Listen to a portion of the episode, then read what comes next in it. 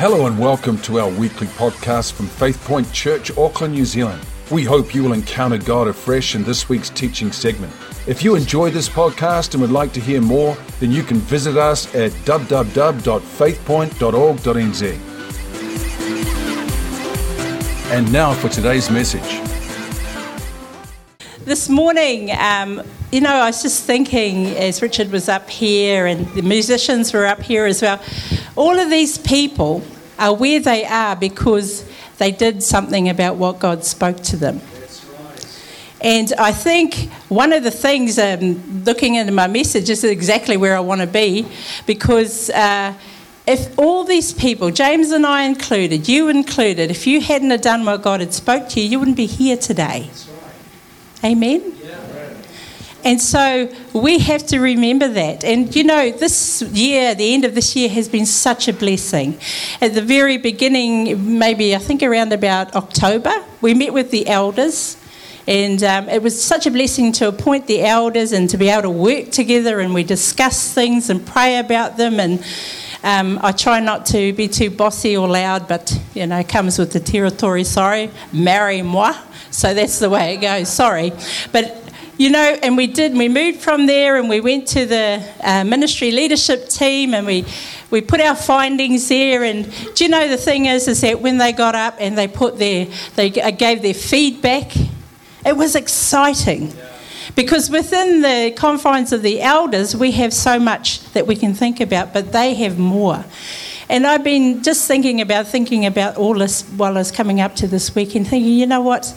God has blessed us so much. We've had some great preachers here, haven't we? We've had Pastor Pete from the river, we've had Pastor Greg from the rock. Why do they have these? The faith point. Does that work? Nah, it doesn't work. Anyway, but these guys have come, they've ministered to our hearts, and you know, I've seen even uh, uh, our own preachers, Pastor Phil, um, Freddie has come and preached, and and even Pastor, I won't forget you, Pastor James, he has preached. just in case. And you know, I think, God, wow. Hey, wow. And some of us have walked away with our heads spinning, thinking, mate, I've got to do something about this. Yeah. But how many of us know, it doesn't happen? It's go out the door. It's like when we go to conferences.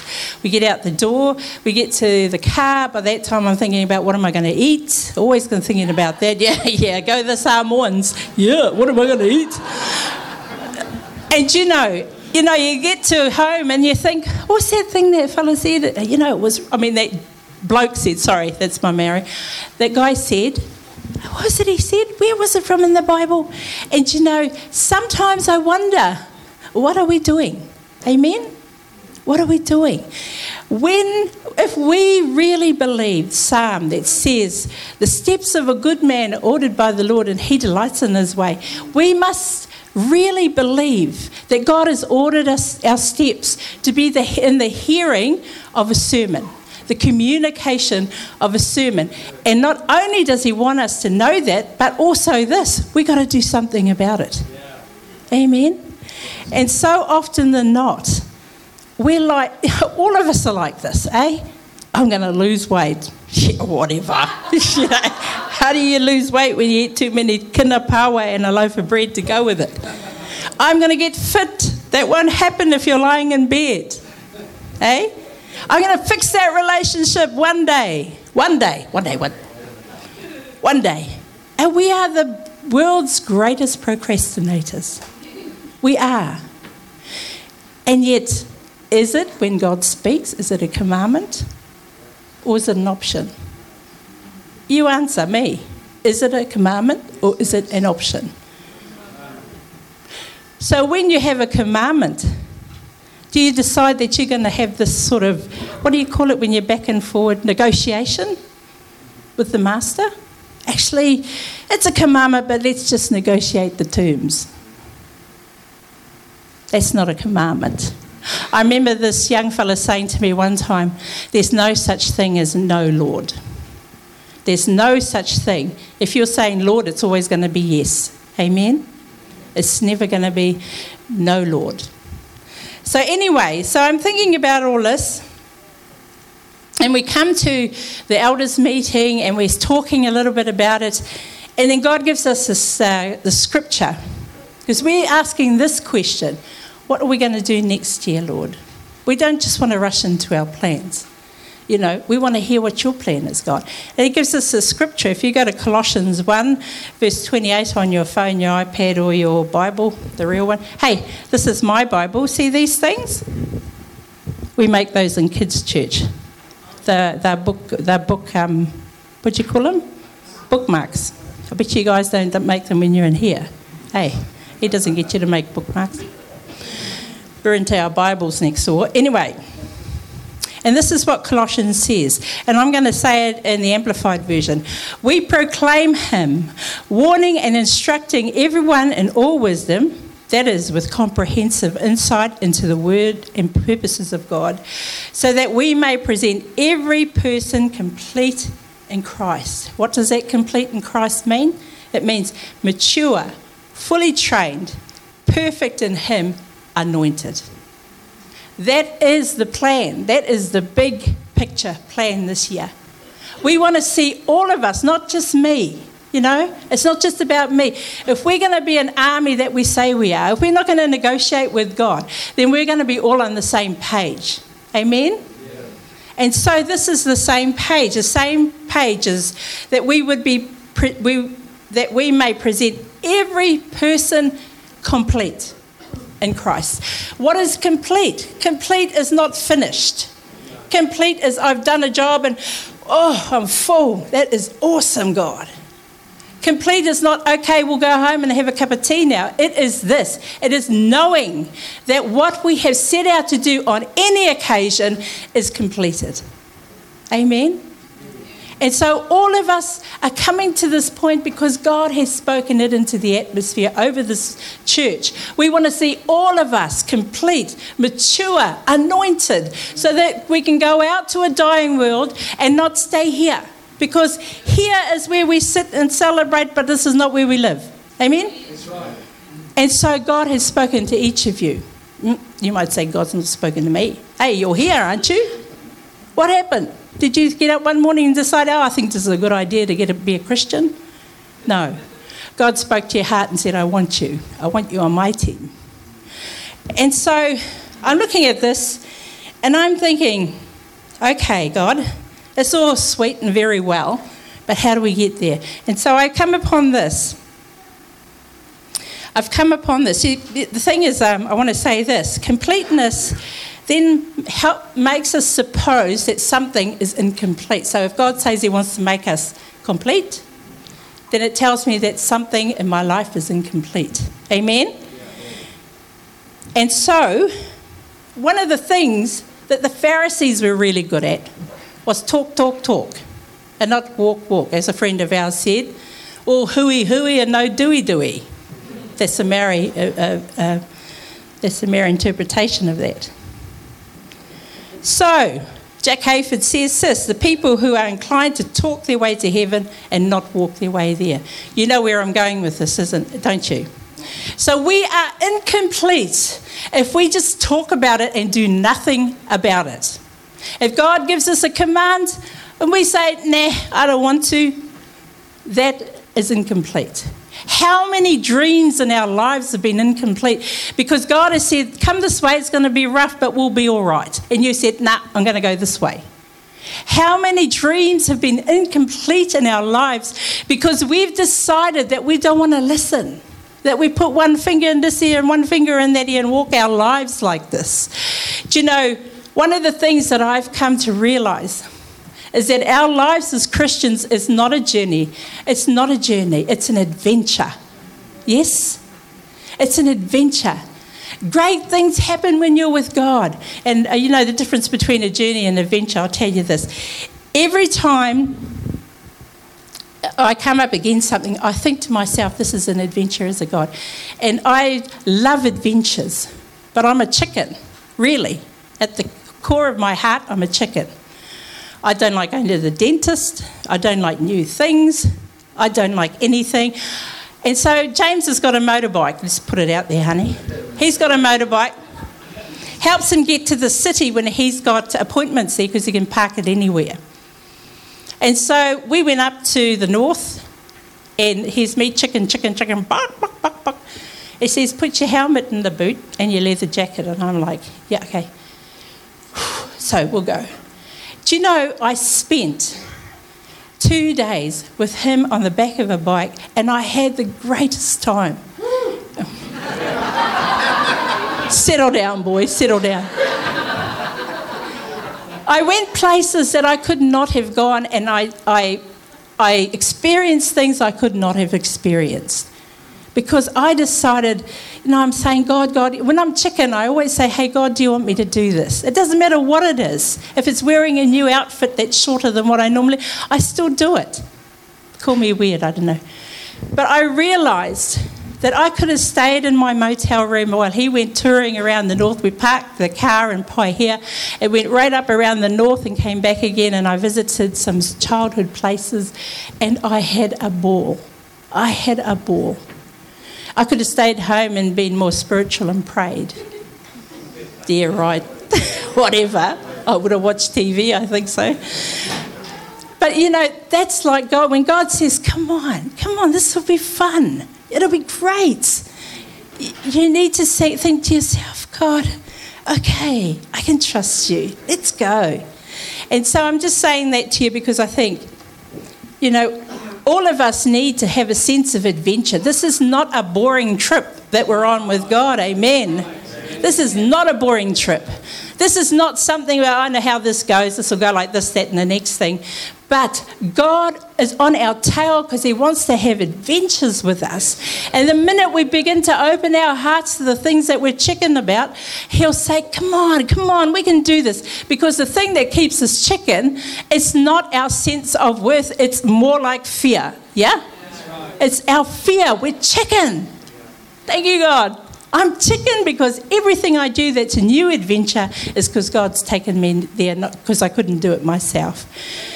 So we have to learn how to unchicken ourselves. you know, and sometimes it's not just a trip. Sometimes it's a, it's a way of thinking. Anyway, I better get into this word before I lose myself entirely. So when it comes down to it, we have to ask this God, am I ready to go on this amazing adventure with you? It doesn't matter how old we are, it doesn't matter what colour we are, let's go. Amen. So I said, So, okay, where do we start, Lord? And I got the scripture, James uh, chapter 1, verse 21 to 27, and it says this Therefore, lay aside all filthiness and overflow of wickedness, and receive with meekness the implanted word which is able to save your souls. But be doers of the word and not hearers only, deceiving yourselves. For if anyone is a hearer of the word and not a doer, he is like a man observing himself in, in the mirror. For he observes himself, goes away, immediately forgets what kind of man he is. But he who looks into the perfect law of liberty and continues in it, and is not a forgetful hearer, but a doer of the work, this one will he bless in what he does. Father, we thank you. Let's bow our heads for the, for the preaching of your word. And I pray, Lord, all that is you, let it stick to our spirit. And all that is not you, Father, just drop to the ground. And Lord, I pray that you would lead us and guide us in this. In Jesus' name, amen. So the first part of that scripture says this lay aside all filthiness and overflow of wickedness. What have we got to do? What are we going to do? Just right there, I just said it. Lay aside. Say it again. Lay aside. Say again. Lay aside. Okay, we don't say, God, can you lay it aside? We say, it says, lay aside. We do it. Okay? When you are in relationship with God, it's not about, okay, God, do your thing. It's not like that. It's not like that at all. Sometimes He will say, come on, I want you to do this. I'll do the supernatural, you do the natural. And it says, lay aside all filthiness and get rid of anything that is a distraction to you. When we see this word filthiness and overflow of wickedness, you think, I'm not filthy, I'm not wicked. hey, come on. Talk to yourself. It's the overflow of it because of the stuff that happens. Who knows that when you do stuff and you don't repent, it just escalates and escalates until it overflows out of our lives. It doesn't stop there. It overflows and overflows. And God is saying in His word here, lay it aside. The root of causing you to overflow, lay it aside. Put it aside. Don't pray and ask God, put it aside for me, Lord, make me well, make me. Come on, do it yourself. We are in partnership with the most holy God. Do you know? We want to come to mature. Mature people do things for themselves. Children in Christ do nothing. They expect God to do everything, and then when He doesn't do anything, He wants the rest of the Christians to do it for Him. Come on. Come on. Amen? We can do better than this, people. We, we really can. I'm speaking to myself as well. Some of the things I think, oh man, I can do better than this, Lord, I'm sorry. Lay aside all the overflow of wickedness and, re- and receive, sorry, beg your pardon, get rid of the distractions that assault your mind. We live in a world today that's full of social media. That's not only the porn and the filth that comes through there, it's also the conversations. You know, oh, isn't this fantastic? But really, on the inside, we're dying. Some of us have to flick off the Facebook. Eh? Some of us have to do it because that thing is telling us how to feel. I know that sometimes I'm watching Facebook and I didn't feel like that when I first started looking at it, and then all of a sudden I feel yuck. Flick it off. It's no good for us. Having an electronic or other people telling us how we should feel, flick it off. Sometimes we need to have holidays from it. Take mastery over it. Don't let it master you. Amen.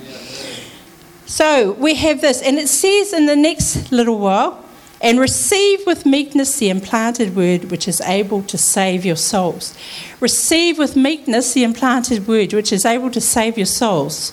We must, with all humility, submissiveness, and yieldedness, open ourselves to the word that is being preached. Too often we will hear a word preached and we go, Oh, I don't like that. Don't like it. No, don't like that. Then why are you there? Why has God, God called you to that place? When you are in the hearing of a sermon and you believe that God orders your steps, He put you there. Now, listen, sometimes I've said, I know all this stuff. Then I know why I talk to my kids more than once. It's because they didn't get it the first time. And God is exactly the same. Sometimes I'll go to a sermon, I heard that last week, I heard this last week, and it's because I'm not getting it. Too busy judging that's what our sister said. Too busy judging the way, the way I've heard, the things I've heard about this guy that's preaching. Too busy. We have to, with all yieldedness and meekness, accept the word that's coming into our spirit. And with God, being able to say, Father, is that me? Do I need to do something about the way that I am?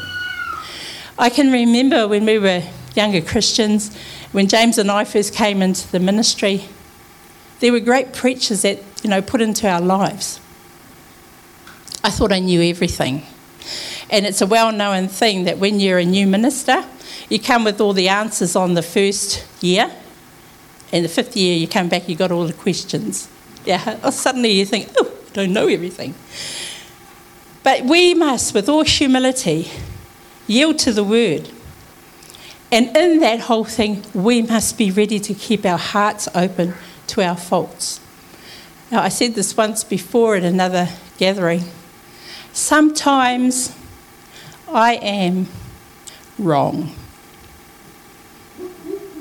Oh, settle down, lad. Gee. And I wear this one forever, that one. Sometimes I get it wrong. Sometimes I'm in sermons or in the hearing of sermons because God is trying to correct my view on things. We don't always have it right.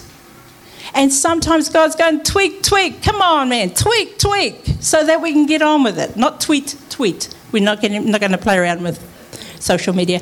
Tweak. Sometimes we get it wrong. Open our hearts. We must open our hearts to, to, with all yieldedness, and all humility. Listen to the word of God that's been preached. I think. Um, one of the things is that what we need to remember to is when you hear the word implant, it means this it means to combine or integrate an idea or a system with another, typically in a way that is considered inappropriate. So when James and I have argued about things, I think his way is inappropriate. and then I find that I'm the one that's inappropriate. and so that's what an implanted word is. Typically, it's not what you already have, it's something else to change the shape. When you have an implant of implanted something, it changes the shape doesn't it? When you implant a, a, plant into another, I don't know much about this stuff, but I believe it's you implant something, you change the shape of it. And so God sometimes wants to change the shape of our worldview, wants to change the shape of our view on Christianity. Okay. So, there, what do you say? Listen. Keep the mouth zipped and listen. I'm speaking to husbands and wives here, aren't I? Some of the wives are thinking, I don't like this woman. Look at her with her hair. yeah. But listen, that's the way that we learn our ideas have become silent because we want to hear what something is another point of view. And it is important. You know, we need to have a thankful desire for this, a thankful desire for it. Hey, sometimes they're going to be wrong, and that's okay. But I'm talking about those moments where you think you're right all the time, like I do sometimes. When James and I first got married, I thought all my views, because he came from Elim, I came from Assemblies of God. that was a that was a, was a wicked laughter, wasn't it? and so we were so far apart it wasn't funny. And I thought the way we did things at our church in the AOG was perfect, and he thought that Elim was perfect. And so there was the clash of the titans. And over the years, we've had to think about what we're saying. You know, look at these things that we've learned from the past and say, actually, I don't think they're right. I don't think that's right. The Bible is true, but how we interpret it is another thing altogether. Amen? Because we want comfort on the side of that. So we interpret it to have comfort. Can I have... So, when we have a look at the end of that, um, end of that scripture, it says this which is able to save your souls. So it says this and receive with weakness the implanted word which is able to save your soul. How do you know the truth? How do you know the journey you're on, the adventure you're on is going in the wrong direction? Sometimes God needs to tweak you so you come back on course. And all of us need to be open to that. All of us. You know, it's, it's, it's a hard thing when somebody tells you actually what you're saying is not completely right. But we have to listen to it because we have to measure ourselves. Okay, you guys all right out there? We're, near, we're halfway through, we're all good. So lay aside. And it says this be doers of the word and not hearers only, deceiving yourselves. To have a revelation from God and not do anything about it is as foolish as we can get. Amen? Otherwise, we keep taking back the leadership of our lives ourselves when God wants the leadership because He knows what our end game is going to look like. And we need to remember that He's the master of our souls. And so we must have a revelation of that. You know, it's like having a terrible disease and the cure is sitting in a bottle on the table in front of you, and you know that's the cure. And just sitting there and thinking, oh, that's the cure, and never touching it. It's as crazy as that something we know is going to change our lives, heal our lives, and we'll just sit there and say, oh, well, that can heal our lives, that can save our souls. and yet we walk away from it. So it's important when God speaks to our heart, we do something about it because your destiny depends on it. It really does. Being obedient. So it's not enough to remember what we hear and then repeat it, testify it, recommend it, read about it. Yeah, yeah, yeah, yeah, yeah. And then never do anything about it. It's like a carpenter who makes a plan to build a house and then just looks at the plan. What's that all about? It's like a pastor who decides that he wants to do a sermon. Imagine if James did that. Wrote the sermon out and that's it. You guys come in, he put it on the pulpit, walked away. Didn't do nothing about it. It's like Richard getting called to the continent he's going to and say, nah, I don't want to. How many people are going to miss out because of that? Amen? It's like God saying as something as simple to you as your wife needs comfort. And you think, she needs comfort, walks away.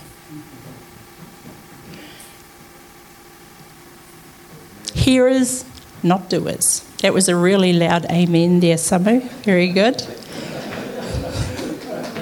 well done, Samu. Wifey's clapping. Good on you. and it says, Be doers of the word and not hearers only, because you deceive yourselves. Uh, there's a word that that, that, that deceivers comes from. It's called paralogizomeno yeah, I don't know how to say it either. And this is, this is described as a man who falsely argues with himself. Now, I talk to myself, but I don't argue falsely with myself. I just thought he talks to himself more than I do. That's what we call outward processing. They process on the outside. And you're a woman like me or a wife at the very beginning. I tried to fulfill all his ideas that were tumbling out of his mouth, and that ended in a very bad place. I'll tell you about it one other time. But that's a person who argues with himself. And what they're doing is they're saying to themselves, if I can do this part of my job, it's like James, I was saying, writes the sermon, and then he it discharges him from fulfilling the other part of his job, which is preaching it. That's what that big word means. And that's what somebody who deceives themselves is like. If I can do this bit, which is hear the word, I don't have to do this bit, which is do the word. And see in that, we're talking about completeness. That is an incomplete circle. And how many of us are walking around with incomplete circles all around our lives because we haven't had, well, we've said the time, the notion, we're too chicken like me, to finish the circle, complete the circle, be complete in what we've done, be complete in who we are. Oh, I want to do a Bible study, but ah, oh, I just haven't got time. How many of us are like that? How many of us have said that? I've said it. And have I started on it? Tried to? Keep trying, keep trying. That's what I say. Verse 23 and 24 says this For anyone is a hearer of the word and not a doer, he's like a man observing his natural face in a mirror. For he observes himself, goes away, immediately forgets what kind of man he is. So the looking glass speaks of the Word of God. A looking glass in itself is to observe one, one, oneself. So when you have a looking glass, you look at yourself and observe yourself.